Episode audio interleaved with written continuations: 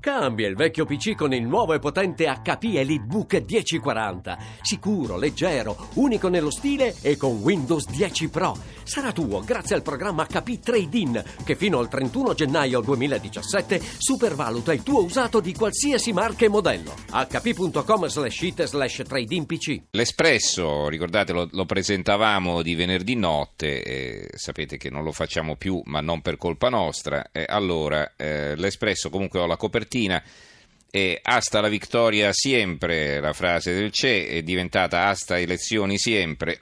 Si vede una macchina d'epoca cubana, anzi americana a Cuba, con sopra Mattarella alla guida, Renzi al suo fianco, Grasso, Bersani, insomma manovre e riti per rinviare il voto. La crisi si avvita nel solito copione istituzionale, mentre gli italiani hanno chiesto di poter scegliere dal referendum al prossimo governo, che non potrà essere l'ennesimo gioco di palazzo se la sinistra vuole ancora parlare alla società e ripartire. Questa è la copertina dell'Espresso, che è in edicola domenica assieme a Repubblica.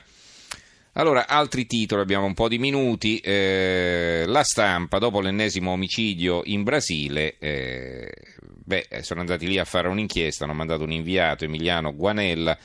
6 omicidi all'ora, grande fuga dal Brasile, in 4 anni 279.000 delitti, l'ultimo un italiano ucciso in una favela e gli stranieri se ne vanno.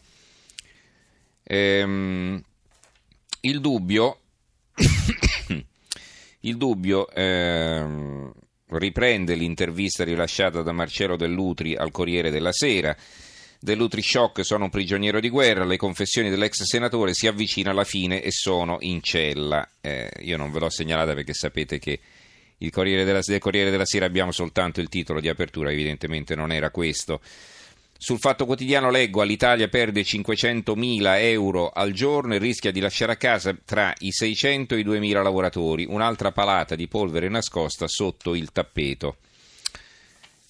Per quanto riguarda la politica estera, l'Avvenire a centropagina, ormai ripresa la parte est, scomparsi centinaia di uomini, Aleppo torna in mano ad Assad. Il Giornale invece hanno un'inchiesta di Fausto Biloslavo e Fiamma Nierenstein, piccoli terroristi crescono, il parco giochi iraniano dove i bambini imparano a uccidere gli israeliani, e si vedono questi bambini con un mitra in mano, tutti vestiti così con la mimetica, una bandiera israeliana per terra che loro appunto ci passano sopra calpestandola, e quindi imparano a odiare Israele. Il Sole 24 Ore, pensioni, cumulo gratuito anche per la pensione anticipata, oggi la seconda puntata, professioni e redditi bassi, stanno andando avanti, ieri c'è stata la prima ma non ve ne ho dato conto, non abbiamo avuto il tempo, c'è la seconda puntata su come funziona la nuova legge sulle pensioni, quindi un inserto su questo argomento. E lunedì giornale speciale del Sole 24 Ore, i bonus sulla casa, quindi chi ha bisogno di agevolazione o pensa di poterne usufruire si può informare comprando il Sole 24 Ore di lunedì. La Gazzetta del Mezzogiorno, veniamo alla cronaca italiana, fuoco nel ghetto dei bulgari, muore un 20enne, Rignano Garganico, incendiata la sua baracca.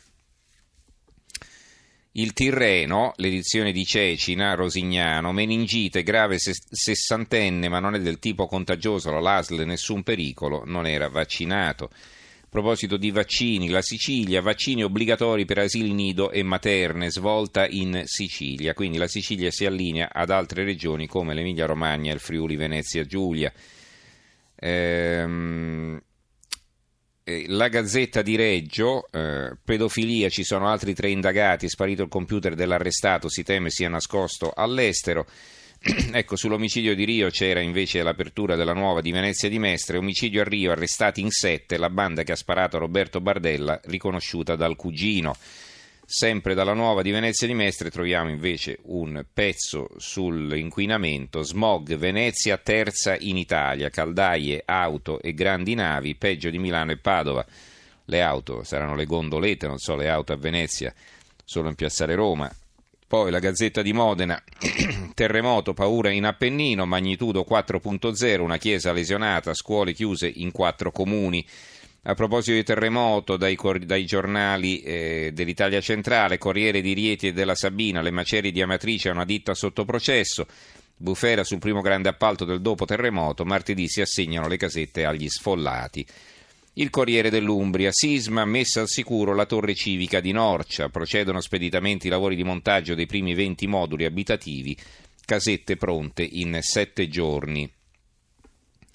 Il Piccolo di Trieste, questa è la loro apertura, Friuli-Venezia-Giulia, boom di certificati di malattia, nel 2015 aumenti oltre la media, i medici, visite fiscali ridotte all'osso, e questo fa il paio con l'inchiesta dell'INPS che riguardava non il Friuli-Venezia-Giulia ma tutta Italia, e gli italiani si ammalano soprattutto di lunedì, guarda caso, di lunedì, così prolungano il fine settimana. Il Quotidiano Nazionale, il Giorno Nazione, Resto del Carlino, a centropagina pubblica una lettera dal carcere di Cagnoni, ricordate quel medico accusato, anzi condannato per aver ucciso la moglie Giulia, accusato dell'omicidio della moglie, mi hanno dipinto come non sono, familiari e amici stanno dalla mia parte. C'è una notizia che invece riguarda i presepi. A Cremona, presepe al cimitero, l'intesa, basta polemiche, lo fanno i volontari. L'ex assessore De Michele ha incontrato Rosita Viola, nessun costo per il comune, il cappellano Don Bragè ha fatto retromarcia, ha deciso di collaborare.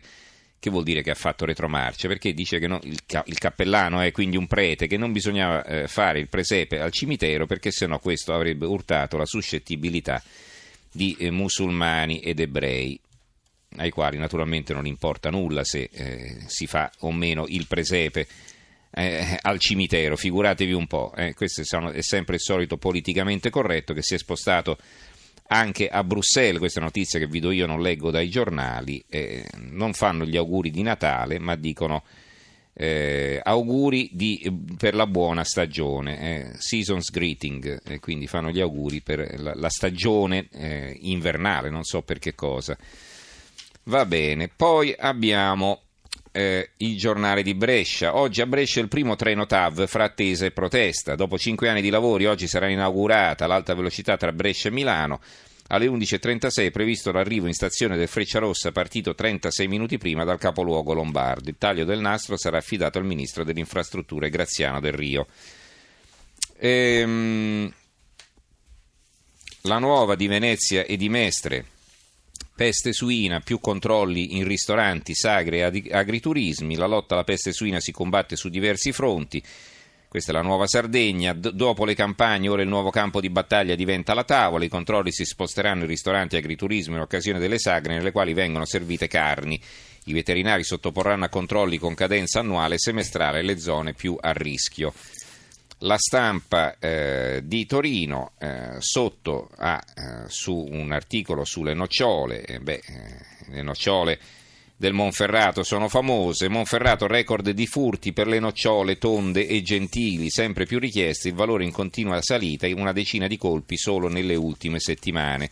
Come vanno a ruba, ma nel senso non metaforico, ma nel senso reale della parola, i pistacchi di Bronte che addirittura vengono scortati da furgoncini così di vigilantes, perché valgono veramente tanto.